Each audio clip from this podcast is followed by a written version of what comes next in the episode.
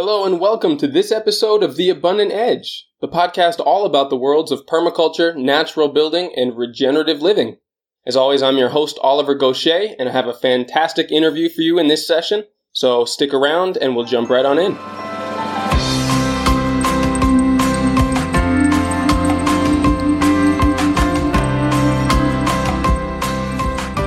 Before we get started this week, I'm proud to announce that Permaculture Magazine of North America has become the first sponsor of this podcast. Incidentally, they've also just celebrated their one year anniversary this summer. And as the offshoot of the beloved Permaculture Magazine International out of the UK, there is now a regional edition to help strengthen permaculture knowledge throughout North America. This is one of my favorite go to resources for the latest information on innovation and news in the permaculture world. If you visit permaculturemag.org to sign up for your hard copy subscription today, you'll get the 25 year digital archive of Permaculture Magazine International as a free bonus. And just for listeners of The Abundant Edge, you can now receive 50% off your digital copy subscription right now by finding the discount code in the show notes for this episode. So go now to permaculturemag.org and dive deep into the local and global solutions that go beyond sustainability. All right, welcome to another episode of the Abundant Edge podcast.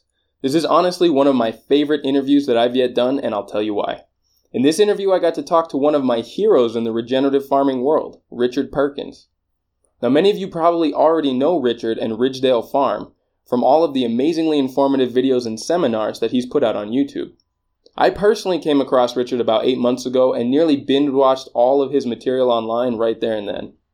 In just a few short seasons, Richard and a small team have taken a severely degraded small farm in northern Sweden, which is at about 59 degrees north, which is uh, around Alaskan latitudes for those of you who need reference in the States.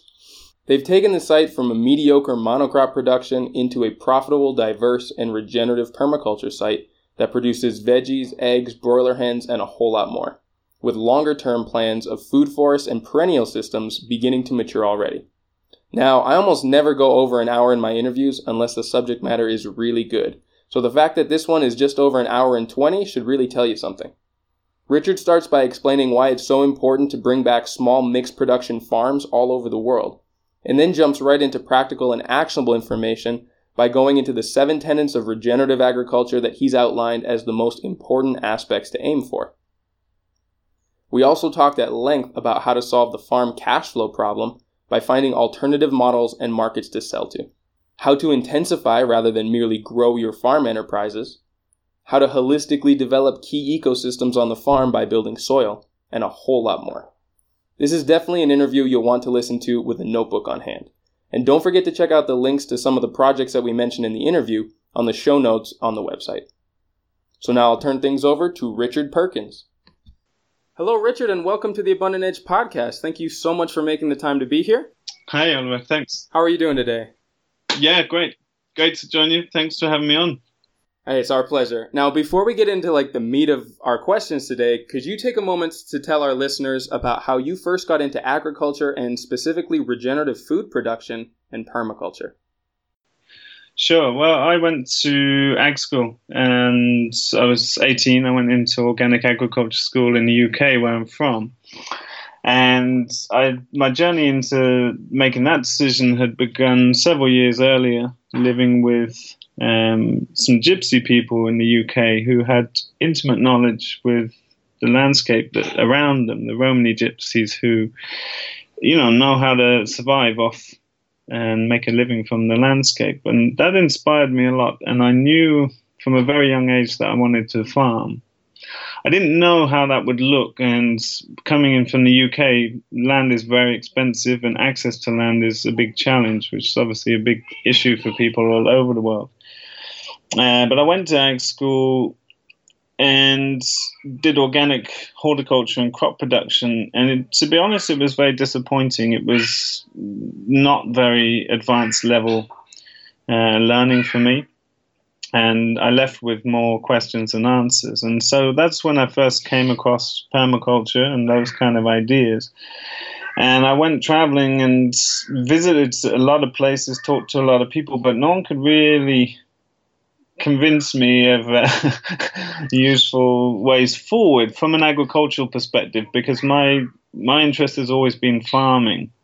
I'm into the whole scene in in some ways, and I'm up for you know small holding and looking after my own needs too. But I'm always coming from an agricultural perspective, and so naturally I've been you know keeping tabs with larger scale projects and the design of those uh, over the years. And yeah, it's been a long journey that's taken me all over the place. But ever since about the age of 18, I knew for sure I would end up farming.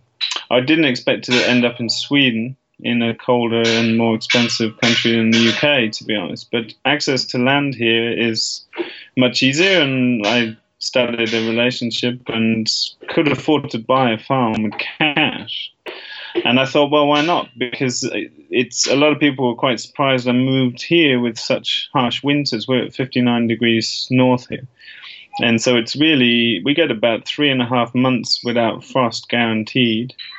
And last frost here comes, you know, June 7th in our little microclimate region where we're in, and can come again in mid September. So it's a pretty harsh environment to eke out a living from the land, yeah, uh, certainly on a small scale farm. But if you can, then you get a very long winter to recuperate and to, you know, plan for the next season.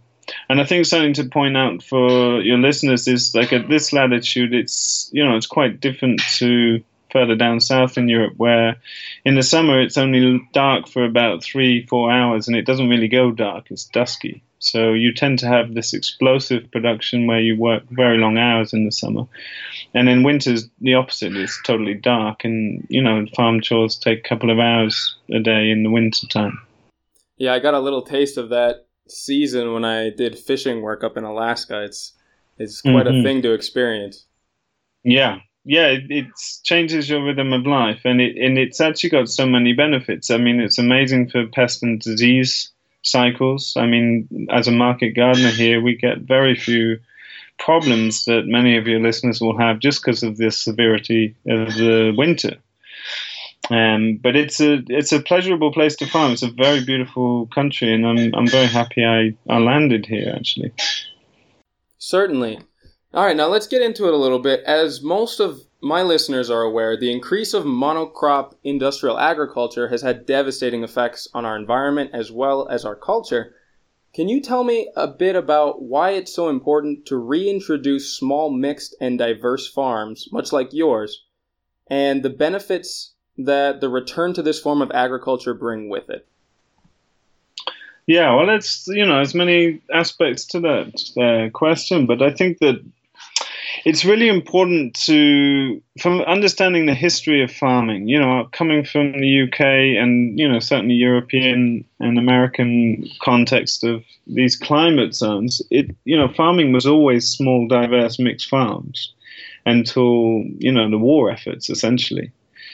And there were good reasons for that for ecosystem processes and maintaining soil health and nutrient cycling and producing essentially a whole farm menu. You know, something unusual about our farm. We we're farming ten hectares, that's twenty five acres, and that's a very small farm that wouldn't even be considered a farm in Swedish terms. It's it's actually legislated legislation wise, it's not classed as a farm, and yet we can drive several full time salaries out of this in the six month production season, mm-hmm. and it's quite. Uh, it's quite important to me to, you know, the reason I'm farming is primarily to produce my own needs, and then I produce surplus to sell. And so we're we're farming a whole human diet from dairy to pastured meats to eggs to vegetables, mushrooms, eh, and and a lot of wild foods that we can harvest here. Sweden's got an abundance of fish and meat walking through the forest as well as mushrooms that it's quite famous for. So there's certain times a year where we're not really focused on farming, we're focused on harvesting those wild yields, which amounts to, you know, tens of thousands of euros worth of product. I mean, it's sheer abundance here in the fall. But I think, yeah, from, you know, for me, building soil is just fundamental for the future of any of our agricultural systems. If you're not building soil, it can't go on. And it's just not good enough because we have all the knowledge how to do this.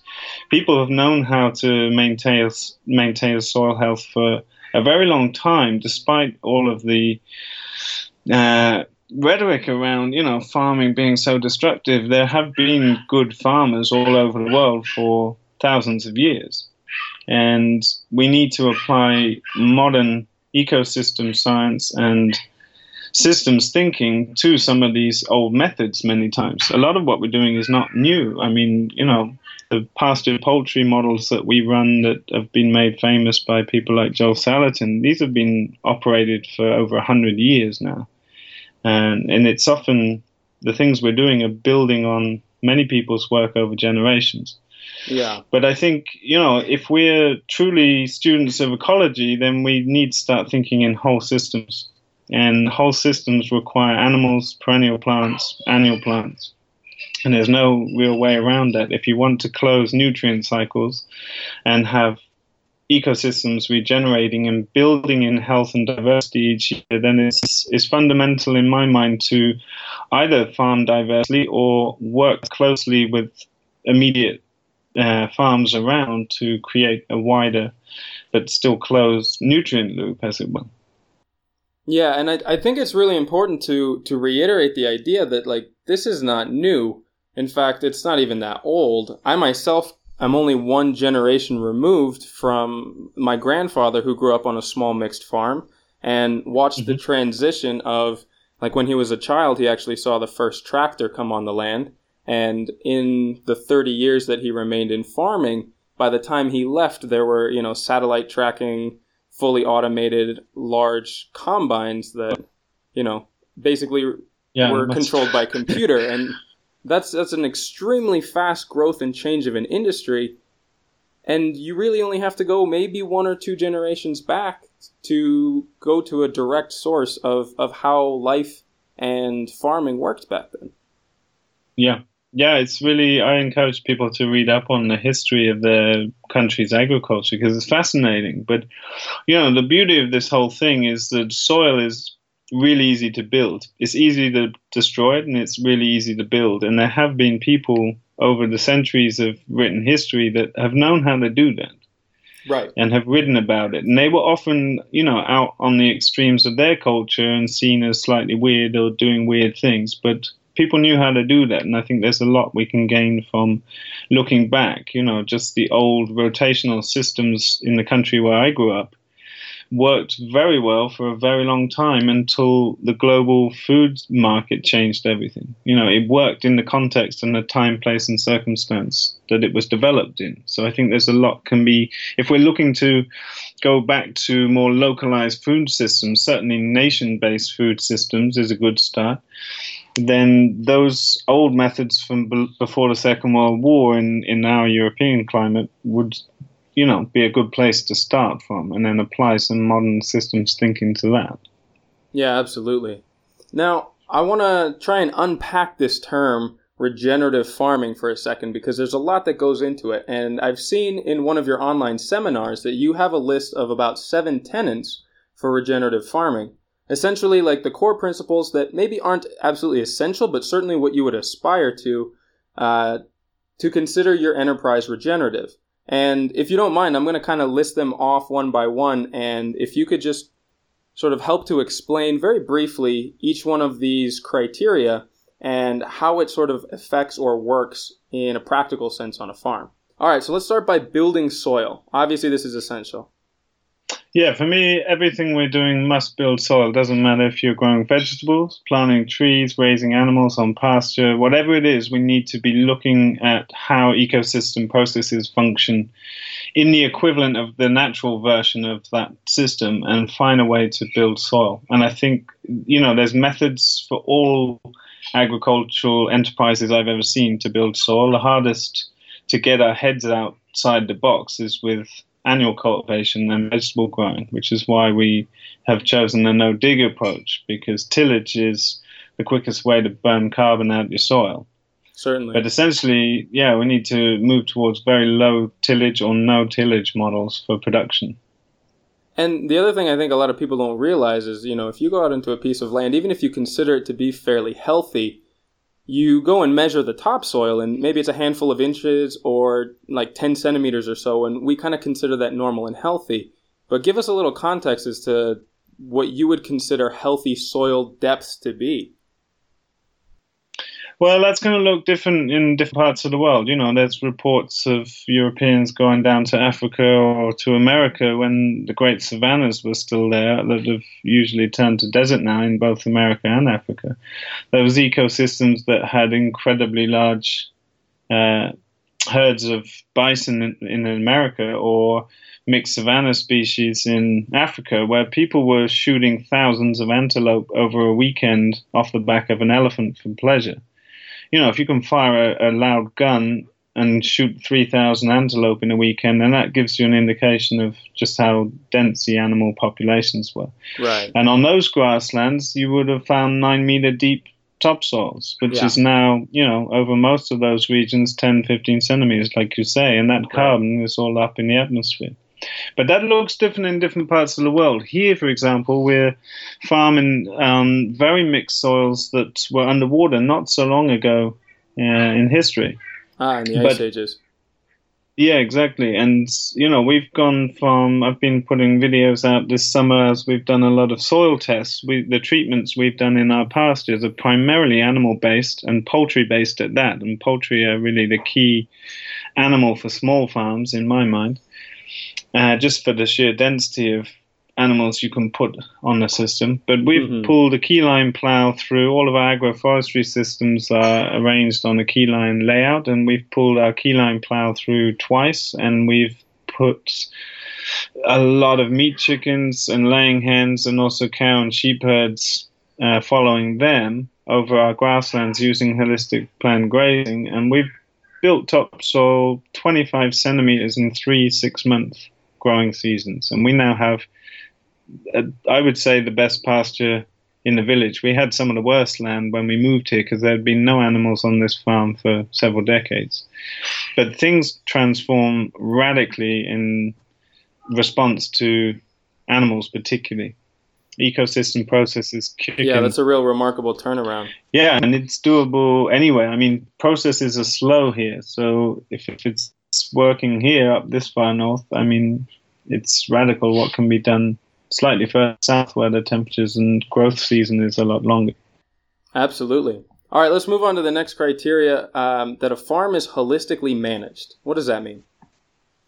Well, to me, that's reflecting back the importance of Allan Savory's work with holistic management, which is primarily decision making framework. Most people are coming into contact with his work through the grazing of livestock, and, and that bit is, is important too. Uh, but what Allan's work really gives us is a decision making framework that allows us to deal with complexity, to make decisions with economy, ecology, and society, which are all complex by nature, i.e., they transform and grow in ways that we can't predict, which as farmers we must automatically work with. And so, this decision making matrix, as it were, allows us to really get clear in our personal and holistic context of what we're trying to achieve in life, what we value in life, what we commit to to enable us to have that quality of life that we said we want, and then how to design a way to ensure that that quality of life is available for great grandkids and great great grandkids and think in a very long term perspective. So it, it brings us back to a decision making model. It, there's testing questions uh, put forward by Allan Savory, who's basically adapted this decision making framework from military planning. You know, military planning, mm. obviously, they're making very quick decisions in very intense situations. And so he adapted that decision making framework for farming, you could say, or, or for any decision making that we need in our lives. And that's been fundamental to the rapid implementation of our farm. And it's made some of our some of our biggest decisions are incredibly fast to make and very easeful. We don't sit around trying to make decisions, and we haven't ever done that. It's it's very easy to make decisions when you're very clear what you're trying to achieve. So I think for me, it's a big step up for the permaculture world, which has never had a really good decision making framework or design process. And just to add another part to that, I mean, another big part of my work is keyline design, the work of P.A. Yeomans, and that really gives us a structural organization for permaculture design using what's called Yeomans' scale of permanence. So my work really revolves around holistic management, keyline design, and permaculture, and the synthesis of those three. Fantastic. All right, let's go to the next one mimicking ecological processes. Yeah, so it's you know that's something that anyone that's familiar with permaculture will be well aware of, and I think it's really important that people get more in tune with the ecosystems they're working in because a lot of the permaculture principles, if you read various books, they're often not grounded in very tangible, relatable formats for people coming into this. I, I see a lot of young people who are aspiring entrepreneurial farmers who are not coming from farming backgrounds. And to be honest, I think I have more hope in the in the future of real integrity food production coming from those kind of people, people that can eke out a living from you know low resources in interesting situations that traditional farmers wouldn't be able to work out a plan for. But some of those uh, lovely ecological ideas we're presented with are not so immediately applicable to landscapes. Like if we're grazing livestock on pasture, we need to study grassland ecosystem.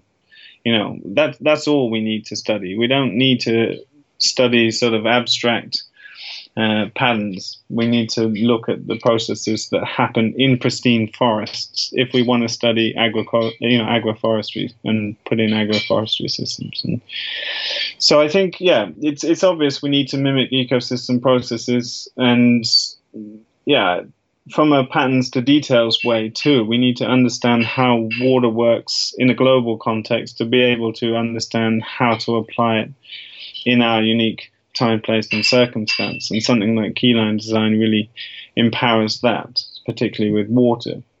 Certainly. But there are all all these, uh, you know, there's all of the work of these great people that I've mentioned already. People like P.A. Yeomans, Allan Savory, have given us a, a set of recipes that can be combined or some thrown out as they're less, more or less applicable, and allow us to like really dive deep into understanding ecosystem processes and how mm-hmm. soils really function.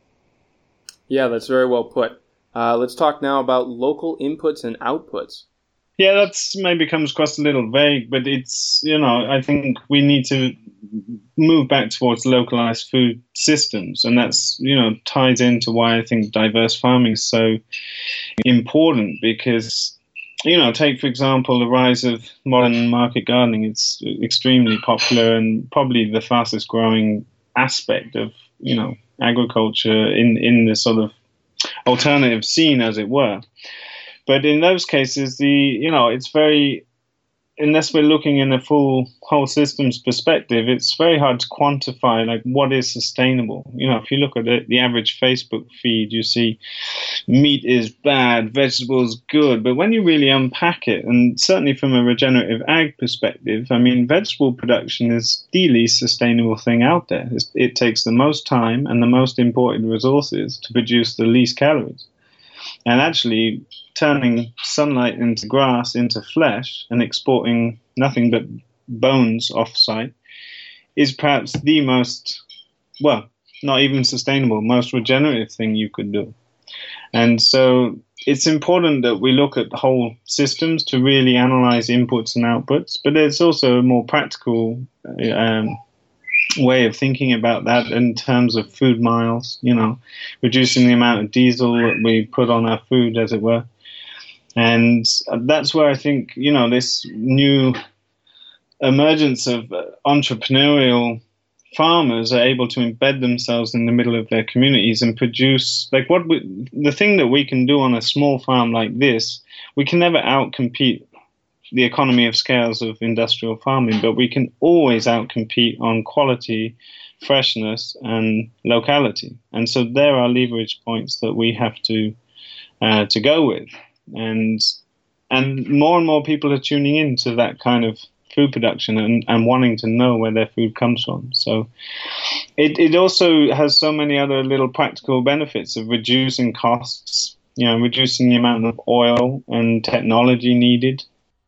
You know, we, we supply thousands of meat chickens and we supply veg boxes to the equivalent of 100 families throughout the season and other meat boxes, etc. And we don't have a refrigerated vehicle because we don't need one because we pick vegetables and they're in the customer's hands within an hour. So we don't need any of that infrastructure or excessive oil or technology to provide the highest quality produce locally. And then, you know, it, it uh, really facilitates our customers getting to know us and building that relationship and bond that gives us financial security ultimately. People that are willing to pay us up front for the season's production to help us manage cash flow, for example. Yeah, and I really like what you mentioned a minute ago about um, how meat systems are actually absolutely essential for a fully regenerative and holistic land model. Um, I know that this is one of maybe the more contested topics when it comes to agriculture, and it can get a little bit tricky because obviously many more calories per square meter can be produced through vegetable or plant production. However, animals end up converting all of the plant matter and biomass that is not bioavailable to humans into something that we can consume at a very high nutrient density. And, you know, like you were also talking about earlier, there's really no ecosystem anywhere in the world that has existed without the inputs of animals and basically taking their labor and their inputs as a major contribution to the fertility of those zones. Yeah, I mean it's it's a very clear point, and I think it's actually simpler than you know than uh, a lot of people might think because I think that yeah, it's, it's very true to say there are no animal-less ecosystems, but what I think most people don't understand is just the sheer number of animals that used to roam the planet, and I remember the what was that project up in Siberia where they're bringing back all the they want to bring back mammoths and I, I fully support that but they're they're working with bison and yaks and um, Pleistocene Park do you remember that one? No, I haven't seen that one. Oh well, that's awesome. These guys are uh, they're studying they're scientists studying the permafrost and they're they're trying to use holistic management to bring back um, Pleistocene era. That's their ultimate goal is to bring back Pleistocene era um, grazing animals to restore the grasslands to stop the spread of the melting of permafrost. But what excited me most about what they have been studying in the fossil records, um, or the sorry, the bone records as the ice melts, is they're finding there were one woolly mammoth per hectare, 30 elk, uh, what's what we call elk in American is moose. So 30 moose per hectare and something like 50 deer, all of them on one hectare. Wow. That's what they're finding in the riverbanks in the bone records. Now, that's, that's the same as, you know, 60 or 100 million bison running around North America or 3,000 antelope being shot over a weekend for fun. You know, th- those numbers are so off our charts. And I, I I well, and it that... also completely dwarfs animal production that we're using horribly consumptive methods to produce. And you could potentially get a ton more caloric value by bringing back these herding animals and managing them holistically, potentially. Yeah, for sure. Now, it's a very complex picture, you know, but it's got to be based on building soil, and that's why we need much more livestock is obvious. I mean, so much of the damaged land around the world was grassland or savanna land, more specifically. But I don't think it's a good unit of measure to compare calories. I mean, that's a sort of that's you know, it's kind it's, of a yeah, that's kind of a dull way or a very very incomplete way to to measure that. I agree. Yeah, I mean, uh, you know, a hectare of corn is pretty empty calories, and yeah, I don't think they are comparable. We know we need meats, we we need dairy, we need annual crops, and we need perennial crops, and we need to fit them into the habitats we come from. Sure. And not all the animals that we prefer to eat are the appropriate ones for each landscape that we're trying to regenerate either.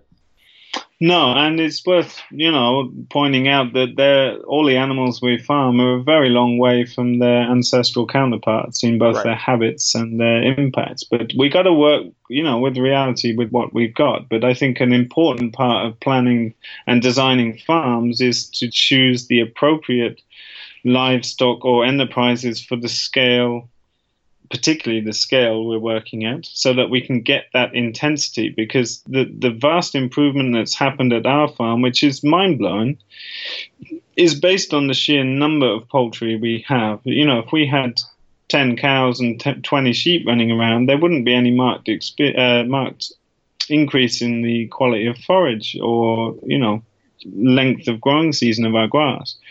I mean, most people have put the cows in in September here, and we've got active grass growing still now in November. We're going to be probably grazing outdoors till mid or late December this year, Hmm. and eventually get down to like only needing to feed hay two or three months, and that's come from building soil by mimicking ecosystem processes. And I think that's the big part of the animal picture that most people don't get from the ecological perspective is just the sheer amount of animals needed to function with the plants that they evolve with.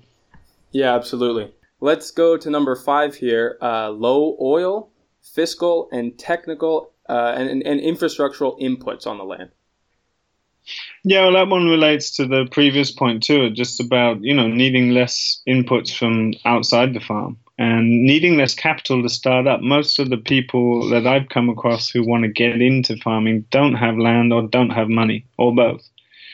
And I think you know there are very smart ways to start up. It's what shaped our farm. You know, we're also a demonstration farm, but it was priority to me to put the farm first and education came second. Is say, hey, the farm's got to stand alone and work as a farm, but we also wanted to use specifically enterprises that were suitable to be scaled. They're all modular and can be scaled instantly, some of them, and could be expanded to different climatic contexts within reason. Uh, but to really be, facilitate us to educate people to get started on a shoestring and turn profit in their first year. So every single one of our enterprises can pay off its enterprise investments in the first year and make a profit, and that's revolutionary. You know, that's that means someone in their twenties with twenty grand in their pocket can start up one of these enterprises on rented land and earn a good salary, like a really respectable salary, from the first year onwards. And that's not how farming used to look, and it's very possible now. No, that's a game changer for sure. Yeah. And and the reason I've put low technology inputs is that we're working with ecosystem processes and that's the only way we can build soil is we need to be observant farmers and you can't produce the results that we've been demonstrating here without that observation and that comes from people paying very close attention to ecosystem processes. Technology and automated systems have their place, but they usually turn people off. Is my experience with working with a lot of people all over the world is as soon as something's automated, someone says, ah, I don't have to check that anymore. And that misses Yeah. the point. And there's a danger with these automations. Certainly. All right, now let's move to another one that I'd actually like to go into more depth in, and that's having your products certified by your customers rather than some regulatory body. Sure. Well, for me, that's all about the intimacy of management. We actually set a 50 kilometer selling radius around our farm, not for any other reason than, hey, why don't you go and set up a farm 100 kilometers away and do the same? And I'm really interested in this idea of, you know, having 100 10 hectare farms around a, a town or city here than having a 1,000 hectare farm producing some monocultural crop that no one in the city even eats you know, in my work consulting and doing project design, I've come across farmers producing, you know, thousands of liters of milk out the back door, and they don't even drink their own milk. They go and buy milk in the store, and this is this is nuts. So I'm interested in, Yeah, that's Putting a very broken farms- system. yeah, I'm interested in putting farms back in the middle of the community, and you know, partly to make them visible again, partly to make people more aware of you know what goes into producing their food But when the customer is free to walk around the farm, free to ask questions, comes to the farm to pick up things, and it's good for business, but it's also good for creating this intimate relationship with local people who basically are going to support us in good times and bad. I mean, we have an interesting selling model where we sell everything pretty much like a CSA up front and helps with our cash flow. But the only reason we can do that is that we know all of our customers and they totally trust us. We're not certified organic and we only buy inorganic feeds and we stick to organic standards except for a couple of things. One example could be uh, in organic standards here, a broiler chicken must be a certain number of days old before it's slaughtered. We have a small uh, approved slaughter facility on our farm. And we choose to slaughter birds over several weeks to even out their weights. And we like to do the first slaughter at a slightly younger age than the European standard, which wouldn't be allowed if our birds were organic certified. But they're not, so we can do that. And so for me, I need to make those decisions for myself for what's best for the land, for my customers, for me financially not some bureaucrat in Brussels deciding some arbitrary number that has nothing to do with the breed of chicken I'm working with. Sure. And my customers don't mind that because I'll tell them that.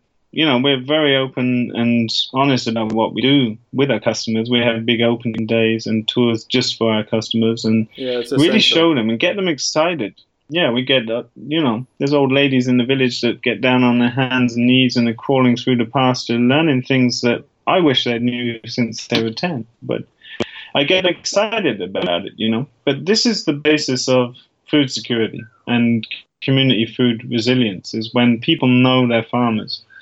And, and they can decide and, and, and all of our customers really don't care that we're not certified organic because they know we only feed organic. They know we're going better than that. They're aiming to go beyond that, as it were. So it's a really important thing, and I've done a lot of consulting where I've only ever told one or two people that I think it makes sense that they go down that route, just due to the specific marketplace that they find themselves in. But here in Sweden, especially, organic certification is not really um, revered. People value local more than they value organic, and that's partly due to propaganda put out by the largest agricultural college in the country. But yeah, hmm. it's, it's important to tap into that. But I would say that that would be my approach across all the countries I visited. I, I think you know there's, there's, a lot of jaded uh, people looking at organic certifications that you know anything you can buy in a Western supermarket that's organic is probably not produced in a way that's holistically managed or building soil mimicking ecosystem processes. Yeah, so, a good ninety yeah, percent of the time at least. Yeah. No, you mentioned that you had sort of solved your cash flow problem by pre-selling most of your products, and I know that at one point, I don't know if you still do it, you had your own currency as well. Could you tell me about how you sort of set that up and how it solved your cash flow problems?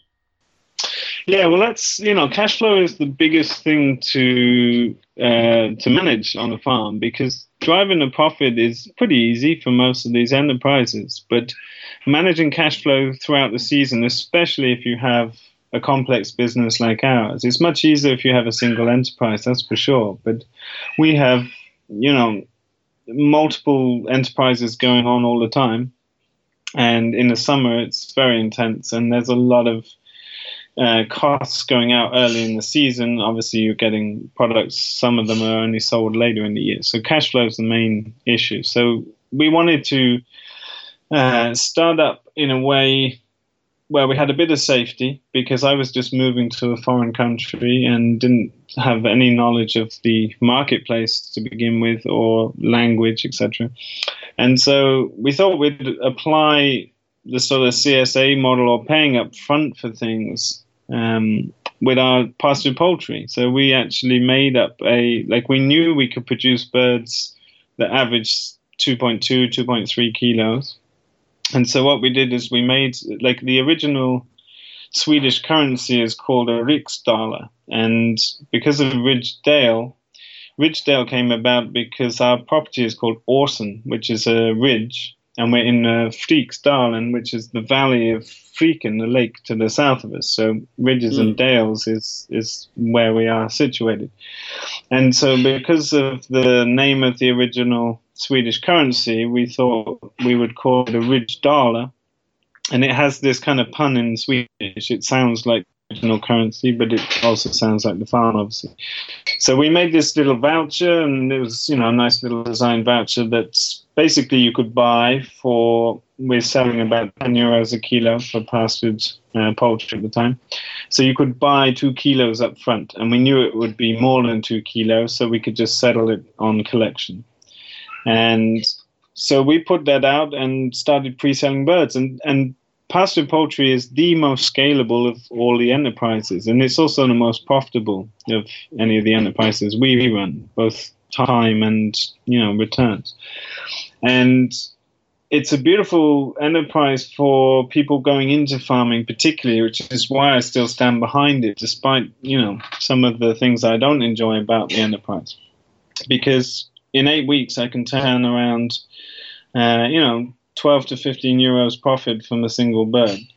And so if a thousand people suddenly order birds, I can produce them within two months, which you can't easily do. You can't scale your market garden up and down like that, or any tree crops, or any larger livestock. So it's a really important cash flow moderator. So we wanted to put a lot of emphasis on pastured chickens in particular in the first few years because it's very common in the Swedish diet and something I always say to people is like you've got to really start on known foods that people enjoy to eat not producing weird stuff that no one's seen before because it's very hard to sell at volume in that case but sure. anyway, this currency did really well. It showed us what the market was, and it also attracted the, you know, Sweden's.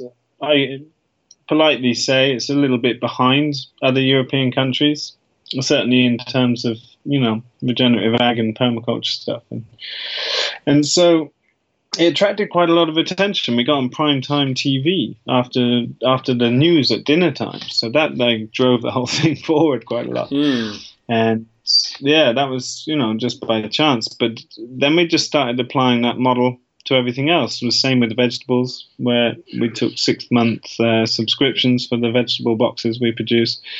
And then we do the same with our eggs as well, because we always have a higher demand for our eggs than we can produce. And each year we've just been doubling. And we still are at the stage of doubling now. So it's it's a really nice way to like it, it's become a regular part. My partner Hannah does uh, a lot of the, or pretty much all of the customer relation stuff, and you know it's time to put out new egg subscriptions, and it's it's beautiful because people just straight up want to reapply for six months, you know, and it's it's really confirming that we're producing really good quality stuff that people want to still do that. So I think it's a, an important format, but something I would say to be careful with, especially if you're new to farming, because you have to be able to deliver. Now, I came to this with a lot of experience with designing and farming and managing people and farms. And yeah, you need to know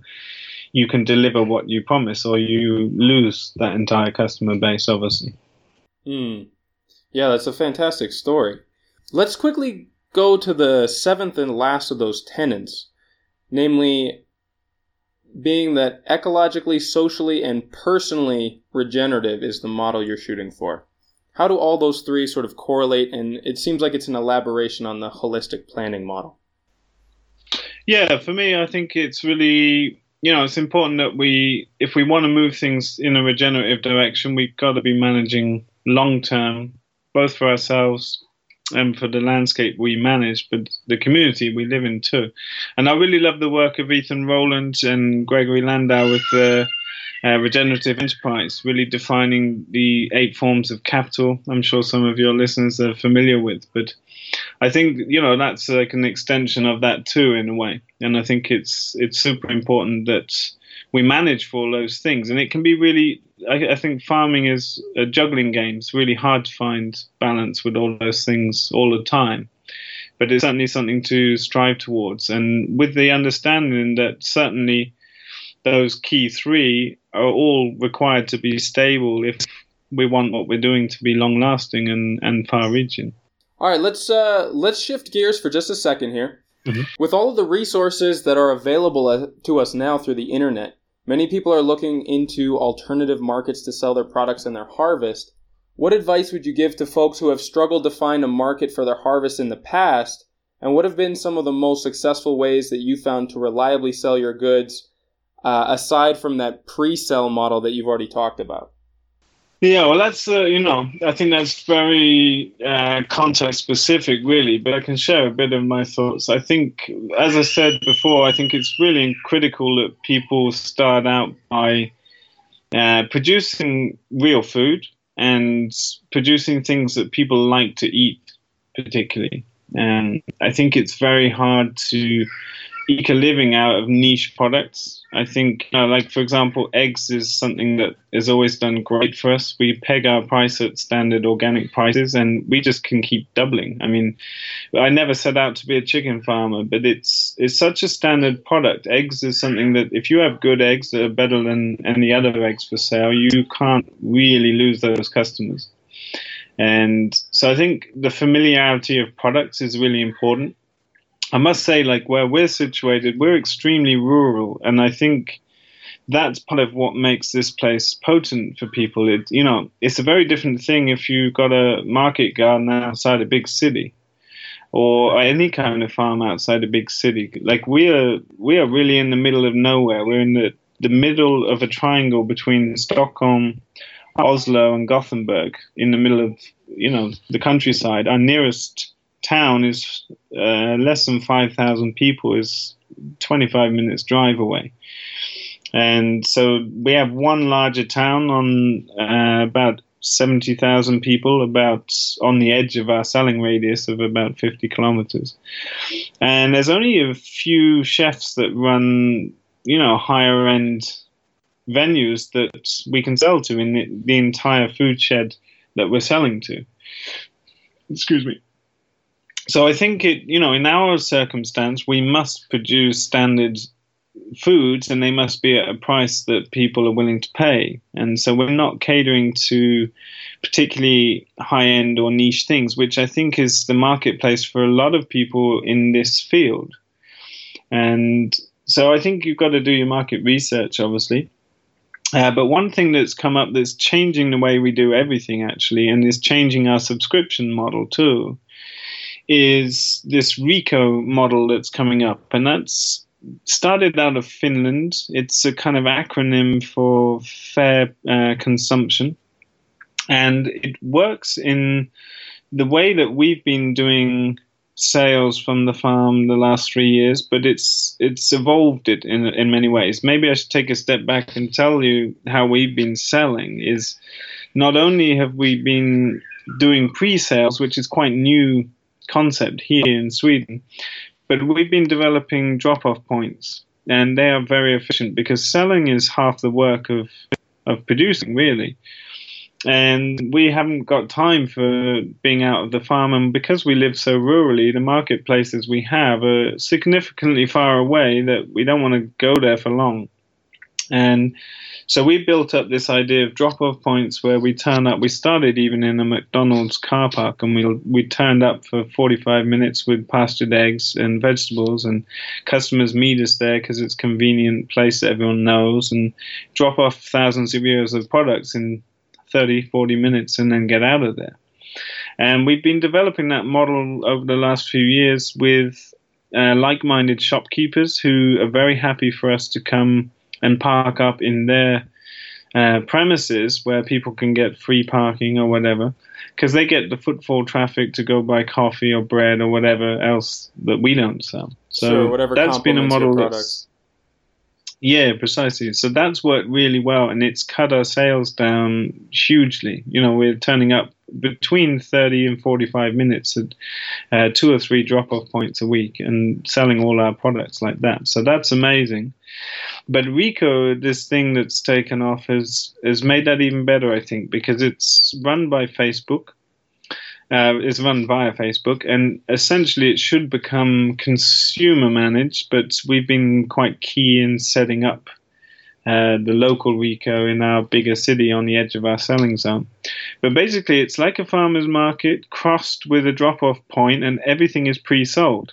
So each week we put a little ad out on this page, and it's very visually based. And you put up photos of what you're selling and the price, and then people here we have a thing called Swish where people pay on the phone and some people like to pay by invoice still or whatever, but it, it's quite efficient. So people can say, right, I want 10 bunches of vegetables. These are the types I would like. I want a turkey and half a pig. And then you say, right, it's this much, and they pay you, and everything's already sold. There's no selling allowed at the actual REKO drop off.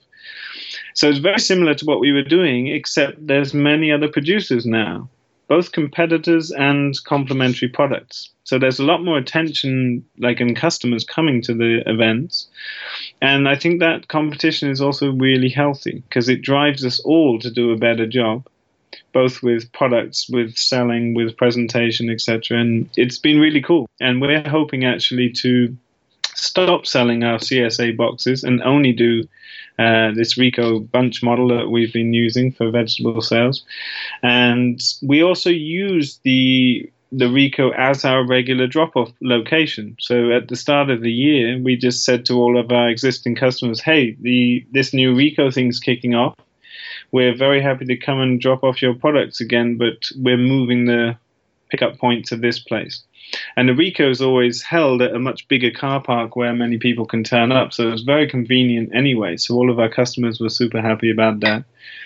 And we're hoping to just keep pushing that model because it really needs it needs people it needs producers that have got energy and enthusiasm to keep hyping it as it were. So we're we're going to push all our sales down that avenue, I think, which is a really nice model that I think could be adapted and you know people can collaborate and create their own version of it in other countries too. It's very efficient.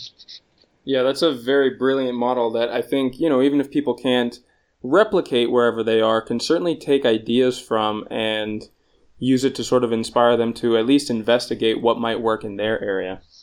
And yeah, now, totally. Like, now that we're on the the topic of kind of the business aspect of things, I know for anyone paying hmm. attention to the entrepreneurial world, they'll know that the common goal is to build your big your business as big as possible to maximize profits and market impact. I know that you've been an, outspo- an outspoken voice for moving away from this model and actually intensifying rather than growing your enterprises. Can you explain what the difference is and maybe give us an example? Well, I think you know one of the key differences with some businesses and farming is that um, everything's observation based, highly observation based. Big decisions are made on tiny observations at random times of day. Often, that time of day I wake up two hours earlier than anyone else is when I see this thing that informs all of my next year's planning in a dramatic way. And as you scale, you lose that ability to maintain quality, which you know is might not be the case if you're producing an electrical good or whatever. Uh, but that's certainly the case with productions. We need intimacy in management. And the other thing is that it takes a lot of time to produce these things. And so by scaling, it doesn't necessarily make things more efficient, it just requires more labor. So you really have to scale according to the time that you can put into it. And and the finances and planning behind all that is so critical. And it's a big part of the work i do is helping people really look at inputs of time and money to get things to certain scales. And it's something i want to write a little pamphlet about. I'm hoping to do this winter because i see uh, so many people coming into farming who haven't got farming in their blood or in, in their background are find it very hard to find out what kind of enterprises are suitable to their landscape. You know, I've met people that want to set up micro dairies with eight cows on five hectares, and there's just no way you can make a living out of that. Hmm. And you know, so that's a big part of my job is uh, reality checking people and and trying to match the numbers to the quality of life, the money, people want and the amount of time they've got. And what we're trying to do at our farm now, we're at a crossroads where we're entering our fifth season next year, and we're looking to double the revenue from the farm, which is already very good and very high. But we're trying to bring in more long term people to the farm that will free up time for us to pursue other parts of our lives. And to do that, we're aiming to double revenues without growing the farm at all. And our production numbers are, you know, anyone can find out about this stuff on our YouTube channel or whatever, but they're they're very good. Um, they're very good by European standards, let alone this far north standards. And I just see that, you know, I'm excited now about how to push ecosystem processes and see how far we can push them without becoming uh, negative in uh, impact on the land.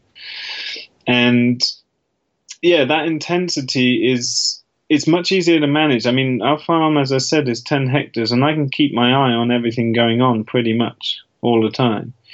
But I've I've met so many people that are like, ah, oh, we need some more revenue. Let's just make 50 more veg beds, or you know, let's just get more of that thing. And it's yeah, that's not the way I would approach farming. It, it's very easy to spread yourself too thin and not be able to manage it well enough to keep ecosystem processes heading the way you want or keep the quality of your products more immediately uh, up to the standards that your customers might be expecting.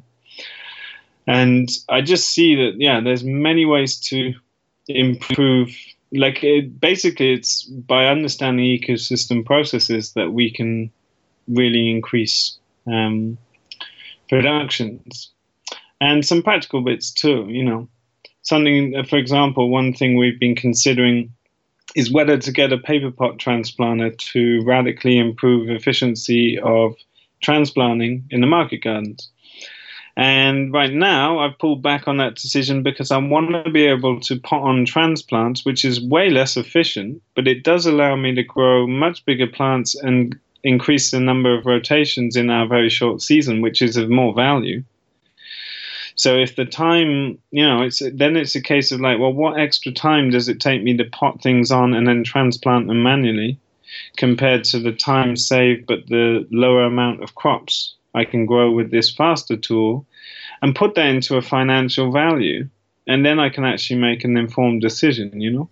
Mm. And so we're really up on numbers, and time and motion studies has been a major part of what we do, which has led me to want to write this little pamphlet because I, I know all these things pretty intimately now that I think I could do a comparative study of all the different regenerative ag enterprises possible in relationship to scale and time inputs and money inputs. And I think it would be really cool. It's an idea I've had all year, and I'm, I'm hoping to sit down this winter and, and pen it. Brilliant. Well, definitely let me know when that pamphlet comes out. I would love to take a look at it. I definitely agree with everything you just said there, and it does require a lot more insight and a lot more observation, which you know uh, requires an effort on the part of the person managing it. But I think you're definitely on the right path with you know priorities as to how to how to work those enterprises into something that really give you the outputs and the effect on the environment as well as you know the return and profit for yourself without just kind of mm-hmm. lazily trying to make things bigger yeah, yeah, it feels kind of sloppy, and it that's like an old business model in a way. I mean, we sat down and got pretty clear what we're trying to go for in life, and because we are producing our whole human diet here on the farm, we don't actually need a lot. Our, our living costs are a few thousand euros a year, and we'll be out of debt within a year from now. We won't owe anything for the farm. So we were clever not to get into debt to do this, you know. So if you can mm. keep those input costs low, then you don't need to produce so much, you know. So profitable and how much money, it's all relative. And yeah, there's no point. Like for us to grow the business much more, we just need to be paying salaries, which in Sweden, you know, you need 60, 70,000 euros in the business just to pay a basic salary. So yeah, yeah, it's a lot of product to make from a small farm. Absolutely. Now, we already talked a little bit about the cash flow problem that a lot of farmers have, and especially when starting out, and also especially when they're working towards building a biodiverse model, you know, for any of the permaculturalists out there. So let's face it, like trees and perennial systems take years or even decades to produce a return. So how do you ensure that your farm is profitable while these long-term systems are getting established? And how do you sort of plan for them that far ahead? Well, that's the, you know, I feel like it comes down to, you know, what our intentions and perspectives and long-term goals are. But for me, I'm willing to to front the cost of putting in agroforestry systems, knowing that they're not paying back anytime soon, uh, because I, I'm choosing enterprises that support the rapid debt repayment and um, you know infrastructure developments of the farm. So it's all been very carefully calculated, and we set up with the intention to pay off all debts within five years. And to do that, we've chosen high return low startup enterprises. And the most profitable of those, all things considered, is pastured broilers. And pastured turkeys are even more profitable, but there's not a big enough market to do that at scale. We do, you know, a few hundred birds, but it's not enough to make significant revenue. Hmm. It's not a like uh, seasonal thing like a, where I come from, where people will buy Christmas birds. Here they eat ham at Christmas. Oh yeah. So yeah we do some of those, but then somewhat past- culturally, somewhat culturally specific. Yeah, turkeys. It, it's a much nicer bird to work with and way quicker to process because they're eight times the size, and you know, the time spent per kilo processed is much quicker. But ah, sure.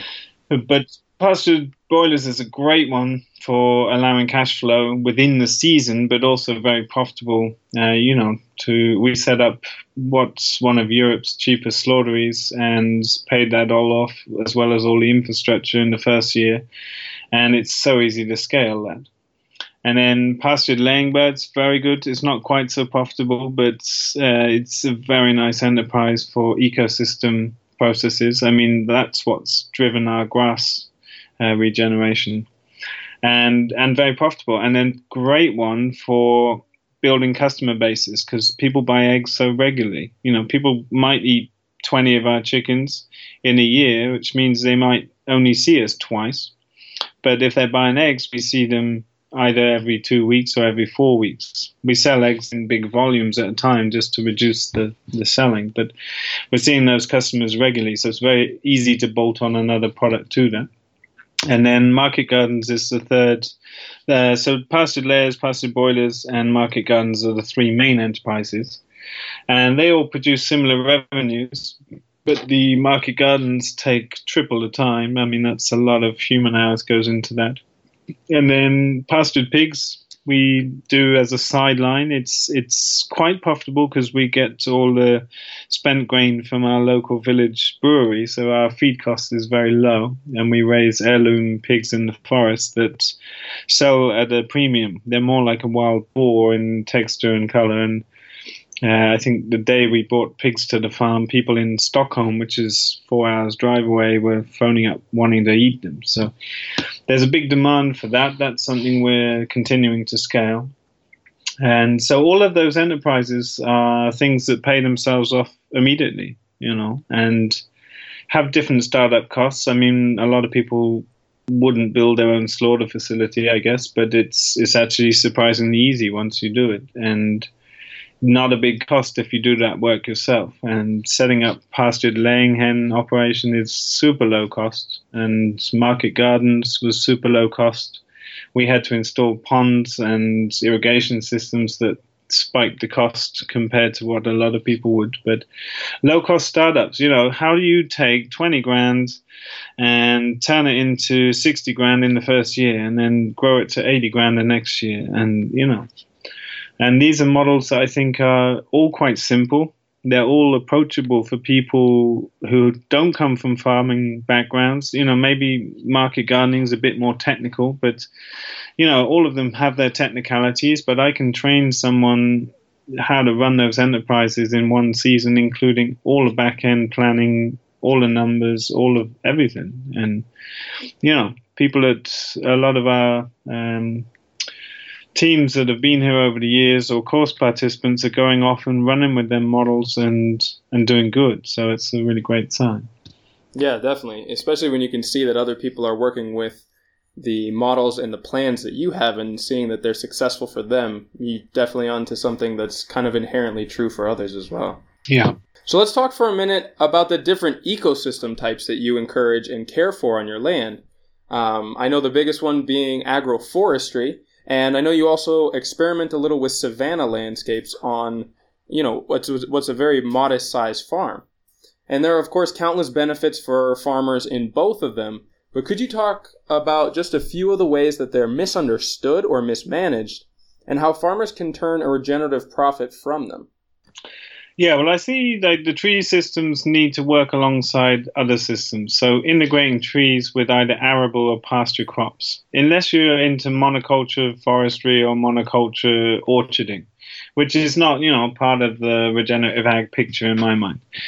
And for, right now, we're talking about something different. Right for me, the agroforestry, you know, integrating trees with pastoral systems, there's so many uh, misunderstandings in Europe with, you know, a lot of people value open landscapes and don't want to put trees in, in the open landscape. But the nutrient cycling that's going on between trees and pastoral systems, I've done a lot of research with silver pasture, silvoarable systems around European climate zones. And you get these beautiful interactions when you have tightly spaced uh, laneways of trees with either pasture or arable crops in between, including some of the leading European research showing that even plough agriculture can maintain carbon levels in the soil uh, if the intensity of the tree plantings is high enough. And here in Sweden, where light is such a limiting factor in our short growing season, I'm trying to just catch as many photons as I can whilst producing additional fruits and berries and nuts and shelter for the livestock that are my cash flow enterprise is on the pasture in between. And yeah, we're playing with just standard orchard fruits, you know, apple, pear, plum, cherry, hazels, and berry fruits that all have high value and produce really high rib- riboflavins and vitamin content due to the long sunlight hours here. And yeah, a lot of farmers have been quite interested in what we're doing because really putting trees, I've never been to a farm that's had too many trees, and I think a lot of people are nervous to put them into their landscapes because they feel they'll get in the way. But if they're designed well, particularly in the sort of beautiful parallel systems that Keyline design is based on, then they're not in the way at all, and the, the benefits by far outweigh any drawbacks. But I'm also interested in some. One of my pet projects is breeding nut trees. I'm taking some of the hardiest nut trees genetics from around the world and just mass planting them and trying to find.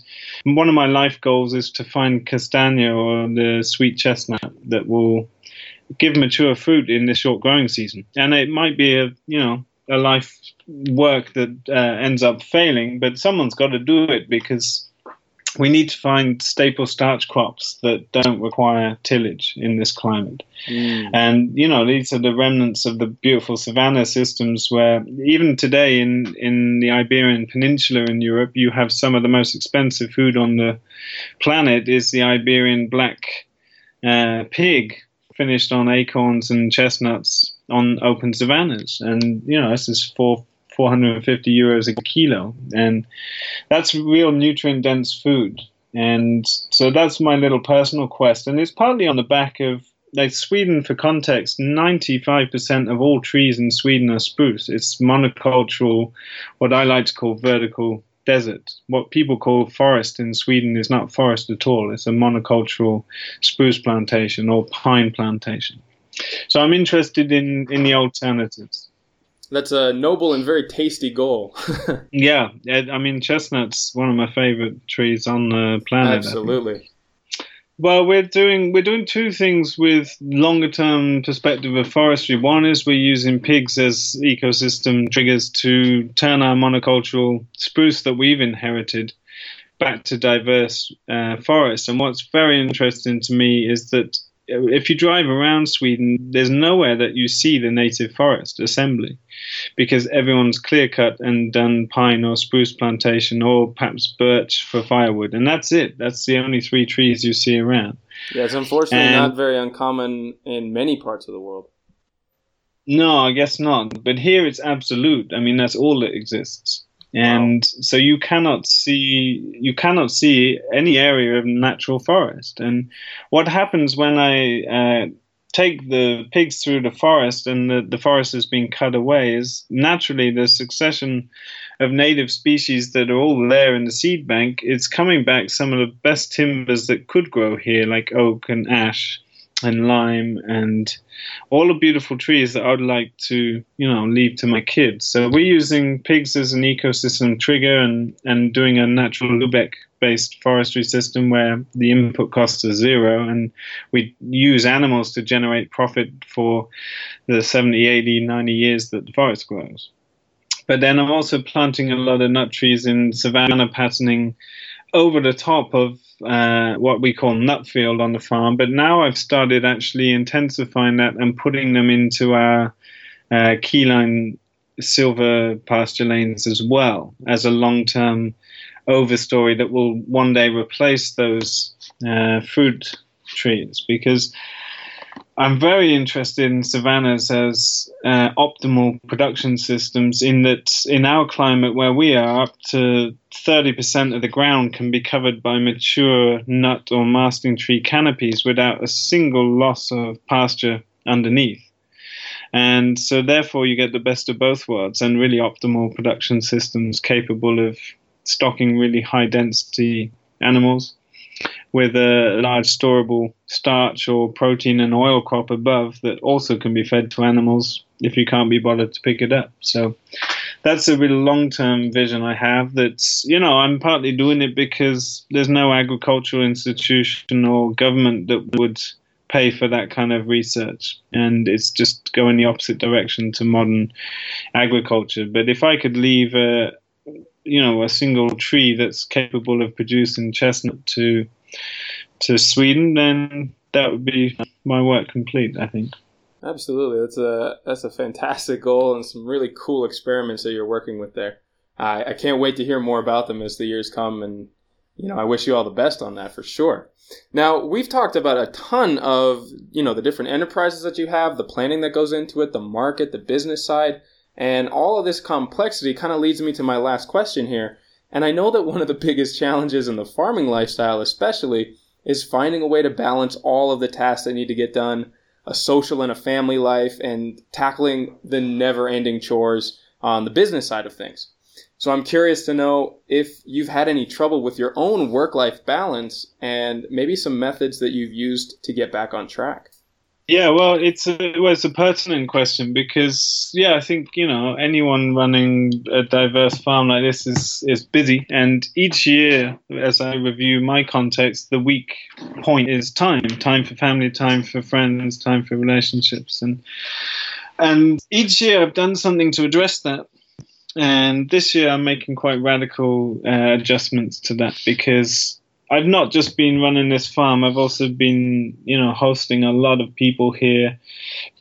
Just for context, for listeners who aren't so familiar with the farm, I mean, we knew that the first few, we knew we'd be implementing this farm really rapidly, um, and we knew that the educational opportunities from setting this up from scratch and, and getting it up and running quickly were, were huge. And we really want to leverage that because there's very few places in Europe where you can learn about holistic management and keyline and agroforestry and on-site processing and market gardening all in like one place that's happening in a visceral way right in front of your face.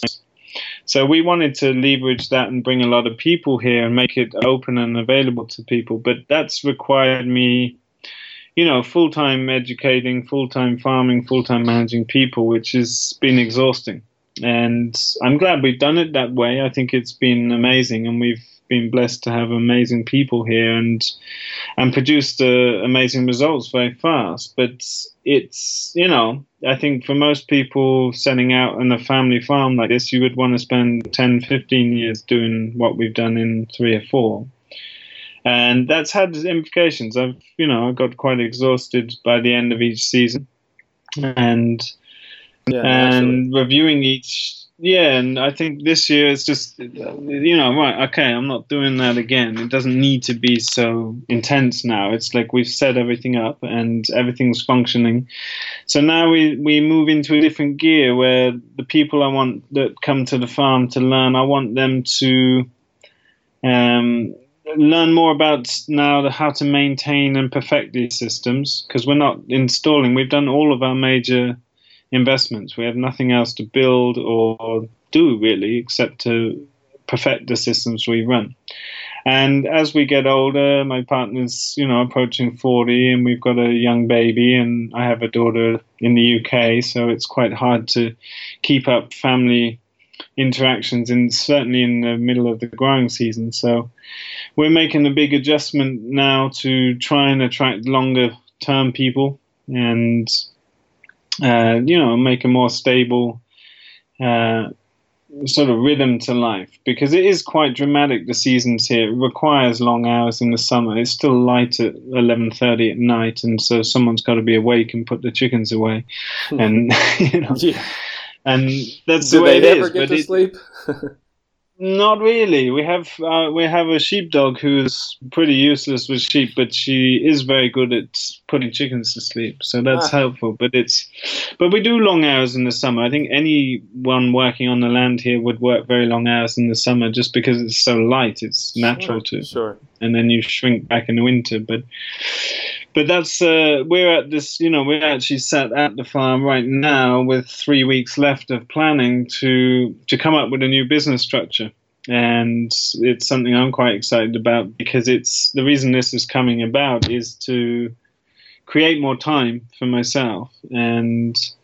Uh, time for family essentially and time away from the farm too because it's you know it's something that a lot of people coming here to learn get a real reality check with is like, hey, it's seven days a week, 365 days a year if you have livestock.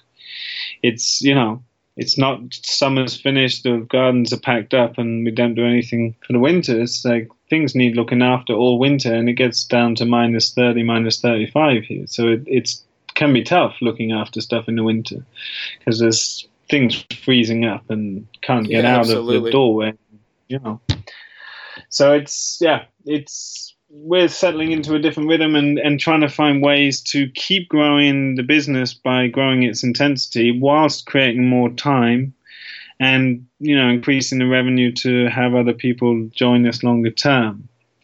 And so it's an interesting dynamic you know it's quite a different challenge i guess than a lot of businesses would have uh, but it's fun. That's the systems bit of it that I love to do, and and I think we're going to produce some nice results. So next season will be very different from us. There'll be very few people here, and we're going to optimize. I, would say most of our enterprises are pretty optimized, but we're looking to just shave time off everything, every operation at the farm. To we we've been joking about forty hour working week you know, which I think is right. unrealistic on a farm like this. But I, right. I think it can be below 60, which is, for me, would be huge. I think, you know. That is, that, yeah, that is huge. For me, it's huge because it's, I, you know, some of the people here are, are putting in very long hours with me. Um, right. Certainly, sort of my closer aides, as it were. But the you know, I will then come in at night and and run all my other business outside the farm and make videos for YouTube and all this other stuff. So right. it's it's been a bit too much. You know, I, I feel like hey, I need to look after myself and not. I'm I'm passionate to put stuff out there and share it, but I need to to get that balance. So right. I think it's a really familiar thing for anyone. You know, anyone, even just having a 2,000 square meter market garden, you'll always feel like there's things you wish you could fit in a day. And certainly, I can relate to that with the different jobs I've had too. Yeah, I mean, now yeah. that we're setting up our farm, things are, you know, really dragging out in a day, and you just realize, okay, we have the same amount of time as everybody else, and we have to make some sort of realistic limits on what we can do while still maintaining our own health. yeah, yeah, that's the thing. Like, if your health is getting affected, then, like, I, I got a point this year where, you know, I got I started getting exhaustion before the end of the season, and that was like, okay, this isn't, you know, this is not benefiting me. It's I've got to change the way.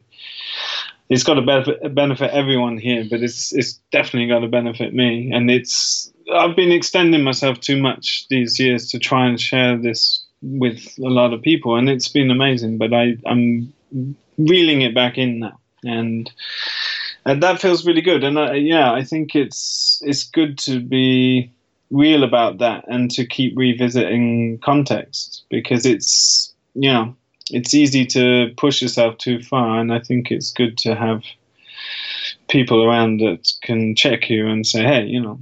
Yeah, no, that's a great perspective. It's really well said. Now, before I let you go here, I know that you have a new online course for aspiring regenerative farmers. Could you tell me a bit about your new course and what it offers to students? Yeah, well, that's come about from that's part of this redesign of our context. It's it's partly to give me more time. We've been having very intensive internships for several months, where I'm, you know, freely available till ten at night for people and trying to get people going with this stuff. I think it's been important that a lot of people come to the farm and get engaged with their senses. But something I've noticed with education is it takes a long time to synthesize certain things. You know, doing holistic management trainings here, it takes people weeks just to start polishing their holistic context for themselves. So I decided I wanted to put all our education online now and be able to mentor people over several months.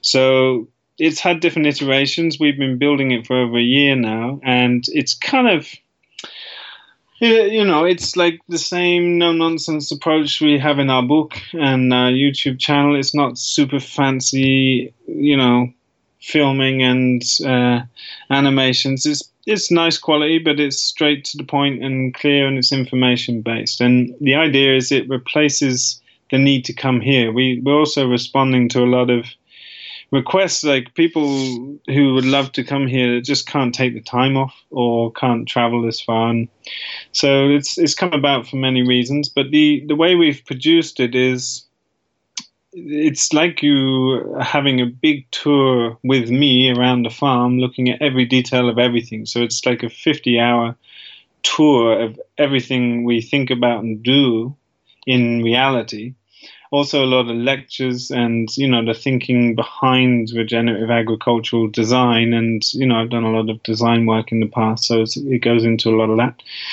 And it's divided into chapters based on the scale of permanence and similar to our books to lead people through a step-by-step process of like designing farms for themselves and I'm quick to point out it's not, you know, I've seen a lot of online courses coming out recently, and I'm not out to try and cram lots of people into it.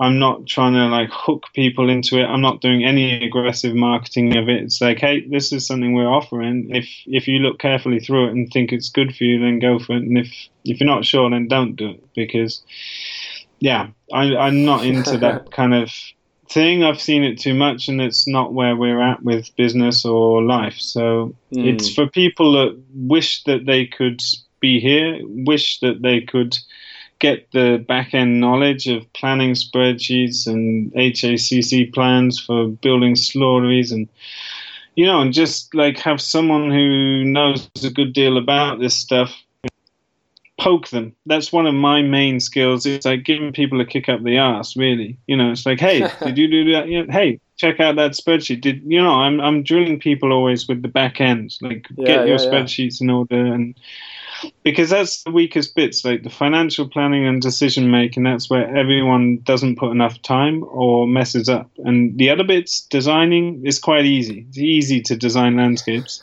it's very hard to make business work in reality because most people are coming into this are new to farming and they're new to running a business and that's a recipe for heartache yep. and divorce and bankruptcy so i can i can definitely confirm that with the different clients that I've worked with as well as a designer consultant. So yeah.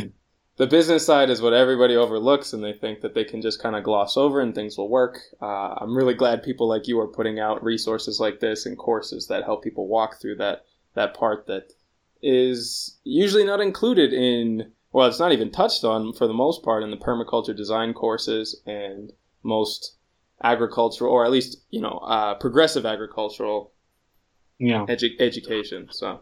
Yeah, it's totally fundamental. So we've done two, just to summarize what uh, we put out, is two different trainings. One is for people that just want information and they can go through it. It's they're both lifetime access, but one of them is totally self-led. You can't email me your questions. You can't get in touch with me. You just take all this information, and if you feel like it's going to be useful, you can use it and keep hold of it for as long as you like. And the other one is scheduled program. So that the the, the self led one is being launched 20th of November, and then it's just available whenever people want it. And then there's a scheduled training uh, running mid January till April, where each week we'll be doing webinars, and then I'll be giving people direct personal feedback on tasks that they have throughout the training. So, hey, you've got to go make your layer spreadsheet and then I'm going to rip it apart and find all the holes in it. yeah. um, so we give templates and guides, and then I'm I'm going to you know pushing people that show up and and put the time in. I'm going to push them as far as they want to go. So excellent. That's exciting, and I'm looking forward to that. That sounds wonderful. Um, as soon as I free up a little bit of time in my schedule, I might be one of your students. That sounds like a great course. Well, where okay. else can people uh, or where can our listeners go to find more of your online resources? Uh, you, I know you've got the book "Making Small Farms Work," and how can they get in contact with you? Uh, there's well, we have various things online. Our farm website is ridgedalepermaculture.com, and then we sell our book and ebook and via making small farms work.com info, I believe it is. And then we have a YouTube channel that's growing, and I try and just have a really sort of you know candid camera approach to life on the farm. And it's you know it's it's me walking around showing you what we're doing why we're doing it talking about different things you know trying to give people an inside view onto the farm. It's it's some people really appreciate it. We have amazing followers who actually watch all our videos and we're not playing a YouTube game. We're just trying to document stuff and put it out there in different mediums so people can take it or leave it. And that's a, a good place for people to find out more. Really, you can watch the whole of the season. Uh, there's different topics from animals to vegetables to business and showing you numbers and getting into the thinking behind some of the stuff. So that's yeah, it. It's a good you, place to start. You can definitely count me in that crowd. I think I've probably seen all of your videos by now, and you're far too modest talking about like you just walk around the farm and show people what's going on. They're surprisingly in depth. There's some of the best resources that I found in video form that are actually available for free. So great job with that. Mm, thanks. no, right. but I, you know, it's yeah, that, yeah. that's not important. Well, again, Richard, thank you so much for making the time today. You've been uh, very generous with this insightful interview. And I just want to say again, thank you for all the resources that you put out there. So much of what I've learned recently and what we are actually going to be implementing on our own demonstration farm come directly from the educational resources that you've put out. So thank you for what you contribute to the community. And I really hope that we can connect again sometime soon. Yeah, you're so welcome. Thanks for having me on, Oliver. And yeah, all the best to you with your project. Cheers. All right, you have a good day. So before we wrap up this show for the week, I've got some exciting news about the upcoming months. And I'm joined here now with my good friend and founder of Atitlan Organics, Shad Qudsi. Hey buddy, what's new? Oh man, so much is happening. First off though, I just want to say thanks for having me, man. I really love your podcast, and I actually had a great time doing that interview back in one of the earlier episodes. Anyway, probably what's most exciting is our new collaboration between Atitlan Organics and Abundant Edge. As you know, We've been offering permaculture design courses for over six years now, and they really have become a staple here in Lake Atitlan. In particular, though, the Intro to Permaculture course is just an amazing way for travelers, gardeners, architects, basically anyone to fully immerse themselves in this new paradigm of permaculture design. Like honestly, you can't take this course and still see the world the same way afterward, man. Yeah, it's life changing. Sure.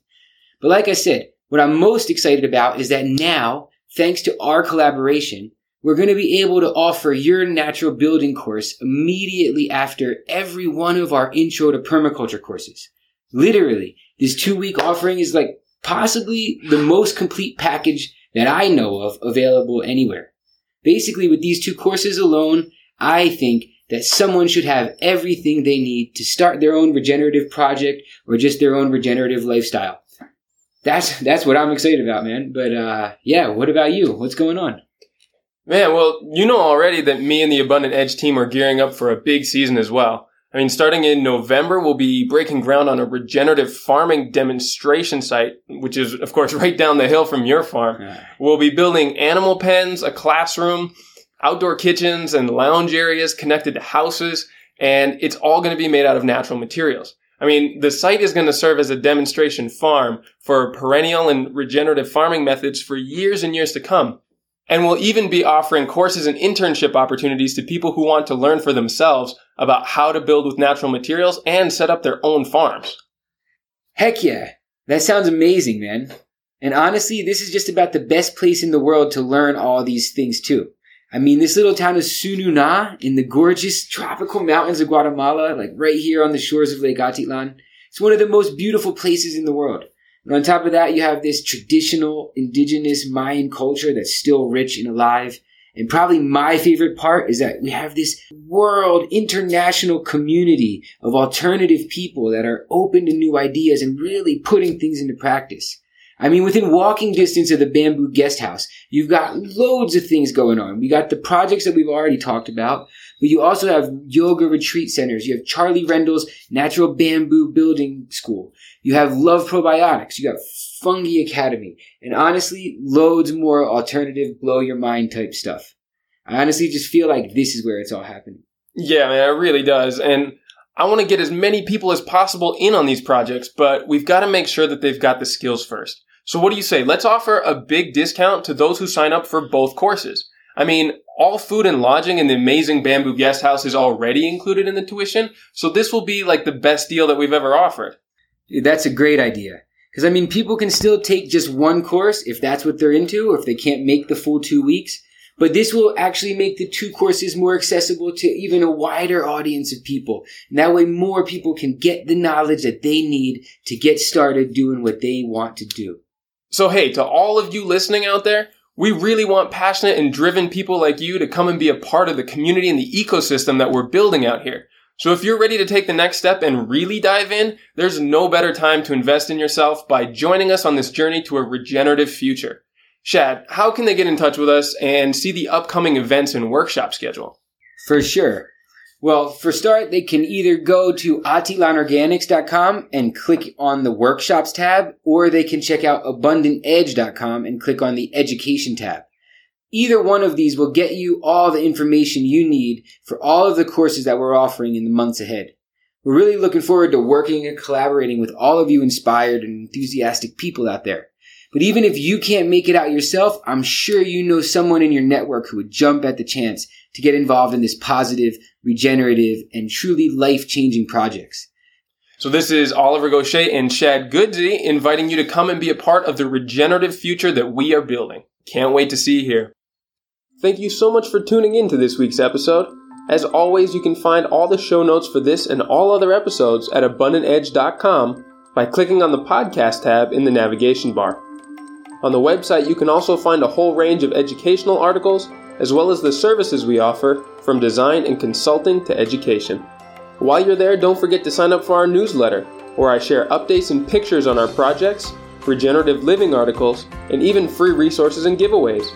Right now, you can get a discount code for 50% off your digital subscription to the incredible Permaculture Magazine of North America simply by finding the code under the show notes of this episode. Thank you sincerely to all of you who have and continue to add comments and send feedback to me. Your contributions help this to be a conversation and dialogue that it's meant to be. For anyone else interested, you can email me and the whole team directly at info at abundantedge.com.